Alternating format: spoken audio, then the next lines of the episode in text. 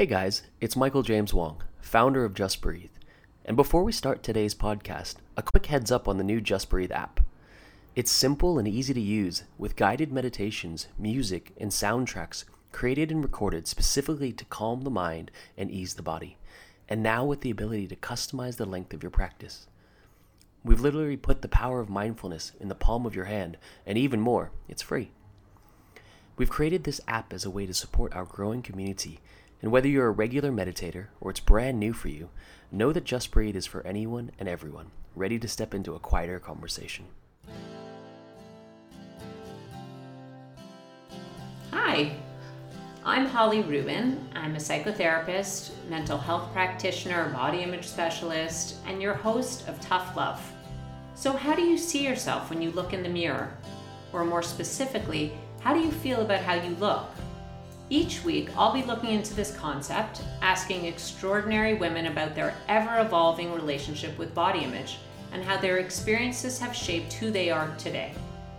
From the world of motherhood to disability and everything in between, these are the women on a mission to change the relationship that women have with their bodies. Welcome to Tough Love. Today's guest is the totally amazing Gina Martin, the victim of upskirting who fought back to change the law with absolutely no prior political experience. After 18 months of tireless campaigning, Gina succeeded in making upskirting a criminal offense and ultimately making our country safer for women and girls. Gina is the definition of a modern activist, packed with energy and ambition, and has always been so open and honest about her relationship with her body, bodies in general, that I couldn't wait to chat to her. Today, we'll discuss sexuality and femininity and the role that they play in body image. Welcome, Gina. Hi, thanks Hi. for having me. Thank what you a lovely so much. introduction.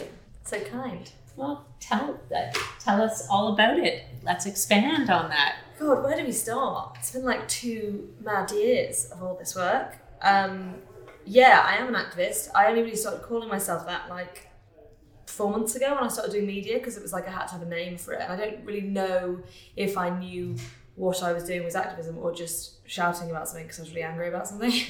um, but yeah, it started in July 2017 when I was at a festival uh, in Hyde Park, British summertime, and I was with my sister waiting for the Killers to come on stage, and a group of guys who were hitting on me. Well, there was one guy, but there was a whole group who were being a bit kind of what's the word inappropriate and like sort of making jokes and stuff. And this one guy was hitting on me, and me and my sister said no a whole bunch of times and got very annoyed by it by the end because it was just relentless. Um, and uh, he made a really gross joke, a really sexual, gross joke, and I kind of said something back to him, and then to punish me, he took photos of my skirt on my crotch with his phone, stuck his hands between my legs, I was wearing a skirt, um, just standing there waiting for his band to come on stage, and he did that without me knowing. And then I saw there was a guy standing in front of me, one of the group, and I kind of reached because I could tell they were laughing. You know, you can hear people mm-hmm. start laughing. You're like, mm, so what's going on here? And I don't know what it is. Mm-hmm. Mm-hmm.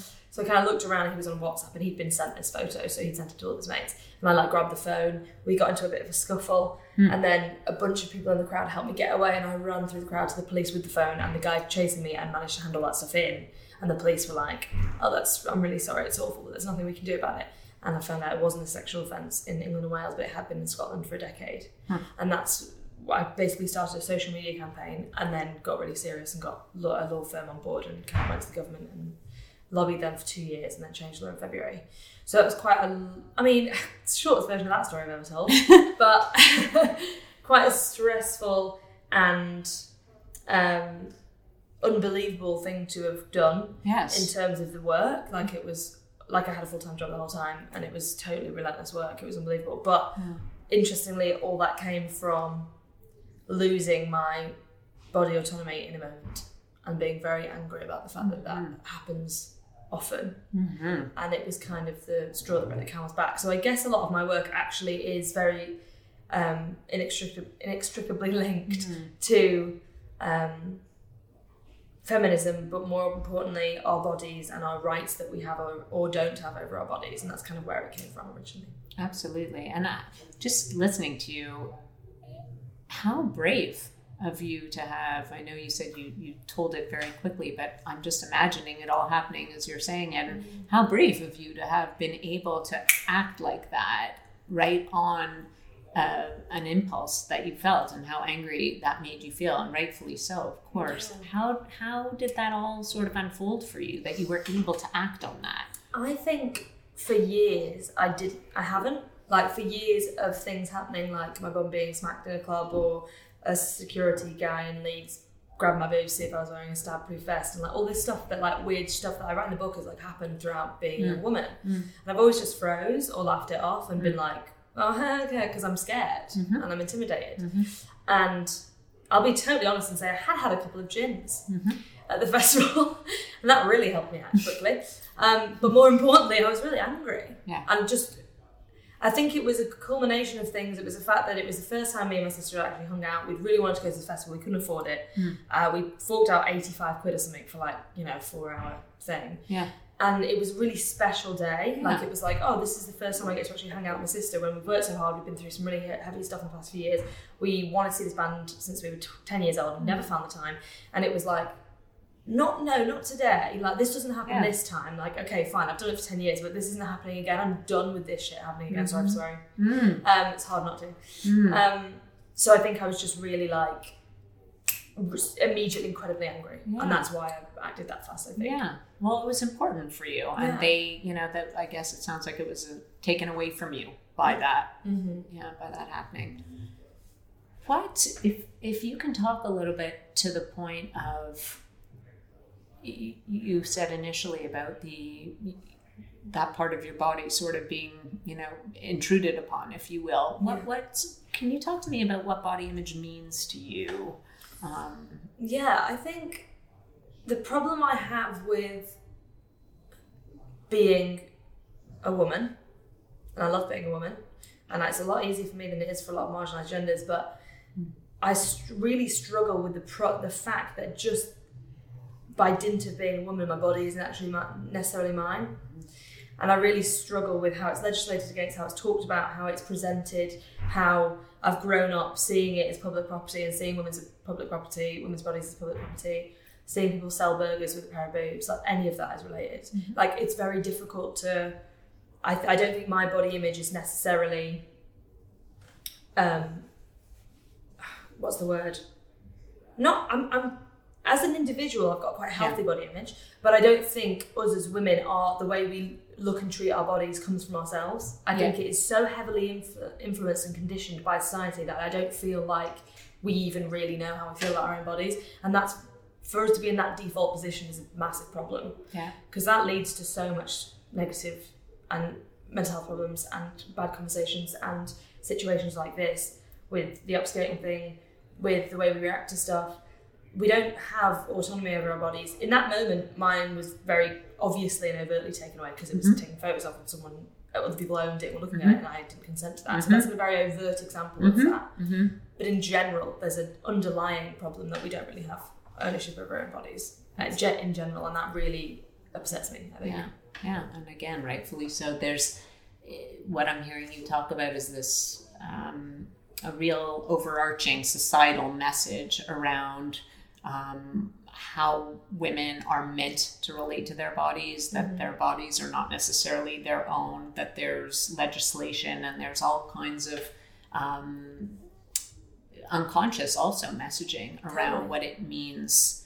Um, and it's making me think of ideas where bodies are intruded upon all the time and uh, even a you know pregnant woman will say time and time again that i don't know why this has to be but if i'm pregnant people feel the need to touch me they need Yeah, people are entitled to your body. entitled to your body yeah and do you do you remember a time in your childhood where that was crystallized for you do you remember several yes, You do. I do. I remember specifically growing up because I developed very late, so I looked about twelve until I was like seventeen.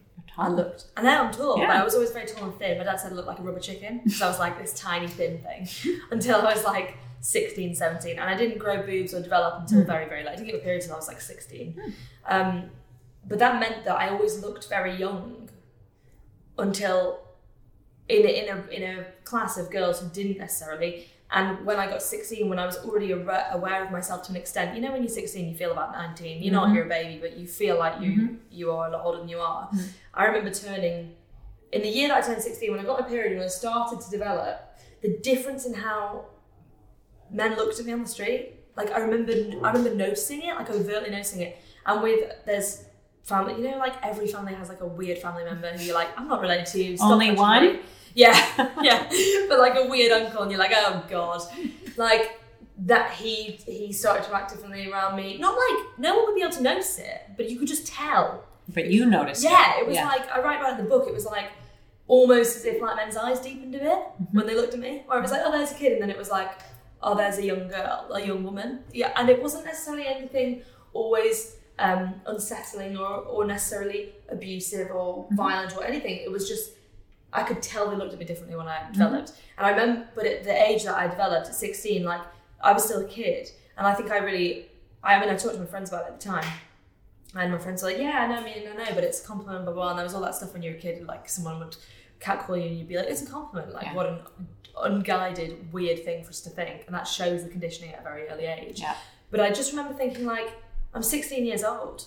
Like, I'm still, I'm still really young and I'm feeling uncomfortable with grown men who are 40, 45, 50 looking at me. And that was a really, that was the first example where I was like, oh, is, oh, this is strange. And if I look back, I was if I applied my own thinking to that age, I would have been like, oh, this is what it's going to be like now. Mm-hmm. That's really worrying because I'm a baby at this point. And it's really interesting that you were able to notice that at the time and then look back, looking back on it now. Very progressive parents, Yeah. Like very feminist dad, very feminist mom, and I think that's why I, as growing up, I, I was able to evaluate things in a way that maybe I would have done later on in my life. Because I mean, when I got my period, my mum and dad were like so happy and excited, and they celebrated. And my dad took me to buy like loads of tampons, and it was like the best thing in the world. You know, that's at sixteen. So there was like a very there wasn't mom's problems, there wasn't dad problems, there wasn't like go to your mum to talk about that. None of that. I got when I first grew boobs, I was like, Dad, I've got boobs. I'm having this new bra on. And I was like, look at my bra. And he was like, it looks great, it fits perfectly. I was like, yes. So it was like a very Right. it was a very healthy Great. family life. So I think that's maybe why I got to evaluate those things in that way. Mm-hmm. And also why you say that, you know, with respect to your body, that you were, you know, comfortable in it exactly. for yourself. Totally, yeah. It's just when other people began to gaze or you felt that, you picked that up. Exactly. Have you ever doubted your body? Oh yeah, constantly. I think that's a very natural, unfortunately, very natural default position. Um, I'm very lucky to have very, very good mental health as a person. Um, I, a lot of people close to me don't. I have a acute understanding of what the reality of that is because people who are very close to me for years have struggled with that, in big ways with that. Um, I have very mental health, so I, I think that is reflected in the way I I can evaluate or work out my behaviour. So like if I will look in the mirror and be like, and I do constantly now, I just like hate my stomach or whatever, you know, constantly women always have these things that we pick apart, we pick apart ourselves consistently. I do that too. Um, but I think I'm lucky to be able to try and put space between me and that. And also I've, I've tried to, the, the voice inside my head that's like, oh, this is a problem, or you don't look like this, or this, this is gross, whatever, that I listen to all the time. I've really tried in the last two years to recognize that as not my voice, but like society's voice, and be Right. like, that's actually not my voice. It's in my head, but I'm trying to separate myself from it and be like, as soon as I can other it and be like, okay, well, that isn't actually me. I'm not telling myself these things. It's, I've been told that my whole life through the mm-hmm. media, and I'm, and that has come from a different place. It, it kind of feels easier to separate myself from, but I'm really critical of myself, mm-hmm. and I think all women are. Mm. It's really hard to push past that. Yeah, it is. But it's also really good that you're able to um, distinguish that there that other voice is isn't yourself, and that that is societal messaging that's being passed down, and that um, we do pick that up. But by you separating it, you can be healthier towards Yeah. yourself on I, that, I and don't know if it really works, but maybe I guess I'll find out in five years if it's working. yeah, well, it seems to be working. Hey guys, don't forget to check out what else is going on in the Just Breathe community. Now, if you're in London, join us as we bring hundreds of people together for our cultural events, mass meditations, and grand gatherings. Or join our intimate monthly quiet clubs for an evening of community, connection, and quiet. Just Breathe is a place where everyone is welcome and everyone belongs. Now, if you're not in London, don't worry. There's more events coming soon all over the world. So check out the website to find out more and see some highlights from our past events, and of course the details for what's coming up soon near you. Visit justbreatheproject.com and join the community on Instagram at justbreathe. I think it's interesting that you talked about not realizing that what you were doing in in fact and in essence was activism. Mm-hmm. Um, and I think I think that's probably the best way that it comes about when we when we're acting so authentically and we're doing something right in the moment because we have a feeling that something needs to change and Yeah. something needs to be different. It sounds like that's what you did. Um, can you talk to that a little bit more? And and I, I know that you've just written a book, and how did that all sort of come about? So yeah, that was exactly just two. I guess it was eighteen months of just doing the work and not um, really labeling it as anything, just because I was so passionate about it. But at the very beginning of the process, when I decided I was going to change the law, which when you look back, when I look back, is like what a mad thing to try think when you've got a full time job. And I did, I, I thought I'd just give it a go. Like I'll just give it a go. Probably won't be able to do it, but I'll see what happens. Um, the first thing I did, because I have no political law, law legal experience, I'm not academic, straight scraped by through in school in terms of academia. Like I'm not, I'm creative, worked in advertising as an art director. Um, yeah, and I have, I really struggle with anything academic, if I'm honest, apart from writing. English has always been my thing. Um, but I, um, I googled. I sat at home and I googled like how how do you change the law, and obviously nothing came up because what like obviously it wouldn't. Um, and I was like, okay, I have to do this myself. So I started looking into like reading a lot of articles and long form pieces and like websites that were about the political process and like the legal process and then things about activism in general and like going against the status quo and all this stuff. But it was all very hard to read and it was all very like jargony and none of it I wasn't looking for a one size fits all, this is how you change the law from A to Z. Like I knew that wasn't going to exist, but there was nothing that said, okay, here's how you use social media to like activate people. Here's how you write press release. Mm-hmm. Here, like none of that stuff. Nothing mm-hmm. practical. Mm-hmm. And I, I muddled through and obviously worked it all out, and in the end, happily managed to do it. But just before the law changed in February, so in December, end of 2018. Well, yeah, 2018. I was like, we're in 2019 now. Um, in December 2018, I was like, wouldn't it be great if I could put everything I'd learned into one place that's just really easy to read and like dead readable and like, how do you deal with really high pressure meetings? How do you start an awareness campaign online? We all know social media is powerful. We think of it as this nebulous thing, but actually there's a science to it. I work in digital advertising. Like, it's a numbers game. It's it's a, it's mathematical. Um, How do I know what content works best on what platforms? How do I know how to cross pollinate content? Like, no one you can't go anywhere and find that information for some reason. So I was like, okay, so let's put all that stuff down. Let's talk about um, great activists who've done great work, new activists who are doing stuff now and how they're doing it. Why everyone, why young people are so engaged in politics now when they weren't, you know, 30 years ago. What what identity politics means, and just like really get a supportive, exciting place to start. That by the time you finish reading it, you'd be like, oh, I can do that too, mm-hmm. because I'm especially bored of seeing people who do quote unquote remarkable stuff being held up as like you know a remarkable per- perfect person it's there's a lot of offers for me since the law changed that are things that I've turned down because I don't really want to be held up as this like feminist icon of a generation because although that's a lovely label and yes sure fine that's nice a lot of people can take that off me and do that a lot better hmm.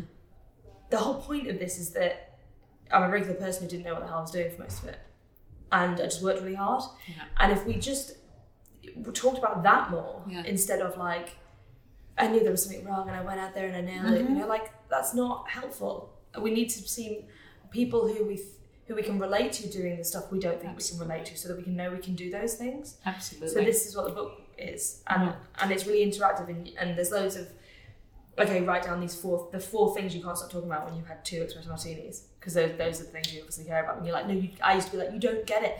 Like the male gaze is so insidious. Everyone will be like, Gina, shut up. Like talk about something else. You know the things you can't stop talking about. Yeah. The things that like light soul on fire. Write those down. Now let's break those down into four different sections. Now let's get really focused on what issue you could change. Now go and do research. Now come back. Like a supportive place that you can go to. And I didn't have that at the beginning. And I'm a big believer in people creating the thing they needed. So that's what the book is. It's really what I could have used and probably would have helped me at the beginning. Um, and I'm really proud of it. Yeah, well, it sounds fantastic. I can't wait to get my hands on it. Oh. Um, but it, it, it's it's super interesting just listening to you because I had, well, I had a snippet of that in that I was working with um, an NGO called Endangered Bodies and. Um, my mentor Susie Orbach, who brought me into literally Westminster, and we were on a, um, a APPG group on body image there. And Right. it was my first introduction to politics and what that meant, and politics in the UK versus politics in Canada, and how that was all different. And I remember looking around and being like, oh my God, how am I here? Like, Yeah. I'm just a regular person. How am I brought into this? And, and then what are we going to do with that, right? Because there is that privilege of being somewhere and then being able to do something with it and empower other people who are just again regular people and how do we get people to do more of this and that's where that that's where the activism piece comes in you don't even necessarily realize you're doing it but but if it's coming from your heart and if it's coming from a passion which certainly did for you and coming from something that you knew was wrong also Yes. Yeah. i guess that's what happens right Yeah, so totally. And that's really funny that you said about looking around and being like, how am I here? Because it really interestingly, like, I mean, politics, as in big P politics, as in people in Westminster, that is set up for a certain type of person. yes That exists for privileged white middle class men, and they feel very comfortable there. And I did not feel comfortable there, just being a young woman, and was. I mean, the first time I went in with Ryan, my lawyer, to the reception, well, not the first time, no, we'd been going in for like four months, but the receptionist, I was standing at the reception, and Ryan was like 10 feet behind me, and she like totally ignored me and looked over at Ryan and was like, Who's you meeting for? And he just pushed me forward and was like, It's her meeting, she's standing right there. Like, it, but it was like that all the time and I didn't I didn't fit in there. I was an anomaly there, and that's me as a middle class. I mean, I'm working class, but I'm a middle class Mhm. existence now. Mm. As a middle class white woman being in those spaces, and still feeling like that. So I, a friend of mine is non-binary, and they're going in there, and they are so an anomaly, and like the barriers they're going to have yeah is just unthinkable. Yeah. And when I was standing to go into the house for one of the uh, stages of my build, this guy walked behind me and Ryan, and he looked around, and that place is so ornate and so decadent, isn't it? And they walk in with the gold staff, and there's just like statues of men, and it's just like Hogwarts on acid, like it's unbelievable. And um, he walked behind me, and he went, "I just heard you didn't hear snippet of someone's conversation." He went. Oh, this reminds me of my university. And I was like, where the hell did you go to school? Like these, it's only a certain type Yeah. of person now, and that's Yeah. very difficult to push past in terms of confidence. I think absolutely really it hard. is But you feel a sense of duty, like you said. Okay, well, I'm here and I have this now, so I have to use this properly. Yeah.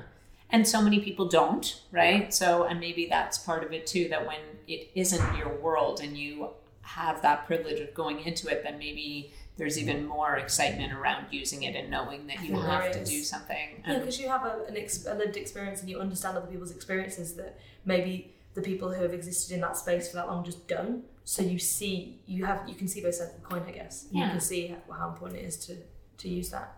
Definitely, and I think it sort of brings us back to the also the conversation around mental health, right? Which is something that I've been working in for 25 plus years, but I also have lived experience too around having people around me with challenges. So when you have that personal experience, when you have that personal um, relationship, I think that's part of where that passion comes from.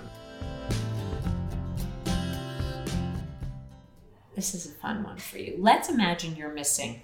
You've gone missing. Oh my god. How would you describe yourself to a stranger? Oh sh. It physically, I'd have to, wouldn't I? Yeah. Can't be like she loves eggs. No one's not gonna know how to find me. okay. Uh, I'd say five. I'd say five eight. Mid length, light brown hair. Scar on your, scar on her chin. Uh, tattoo, tattoos, wrist tattoo, arm tattoo.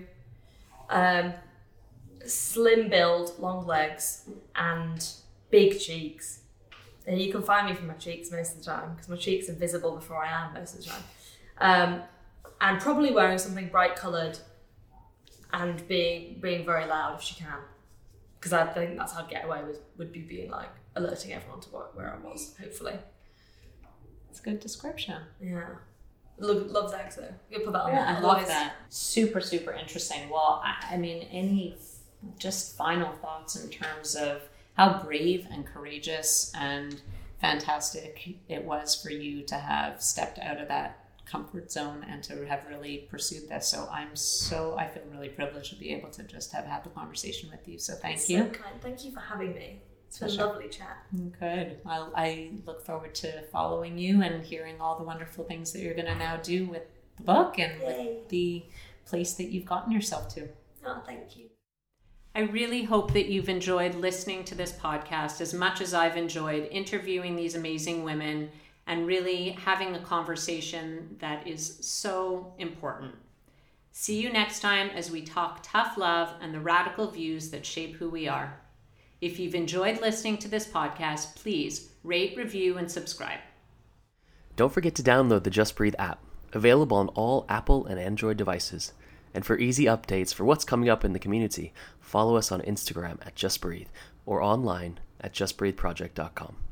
Thanks for listening, guys, and see you next time.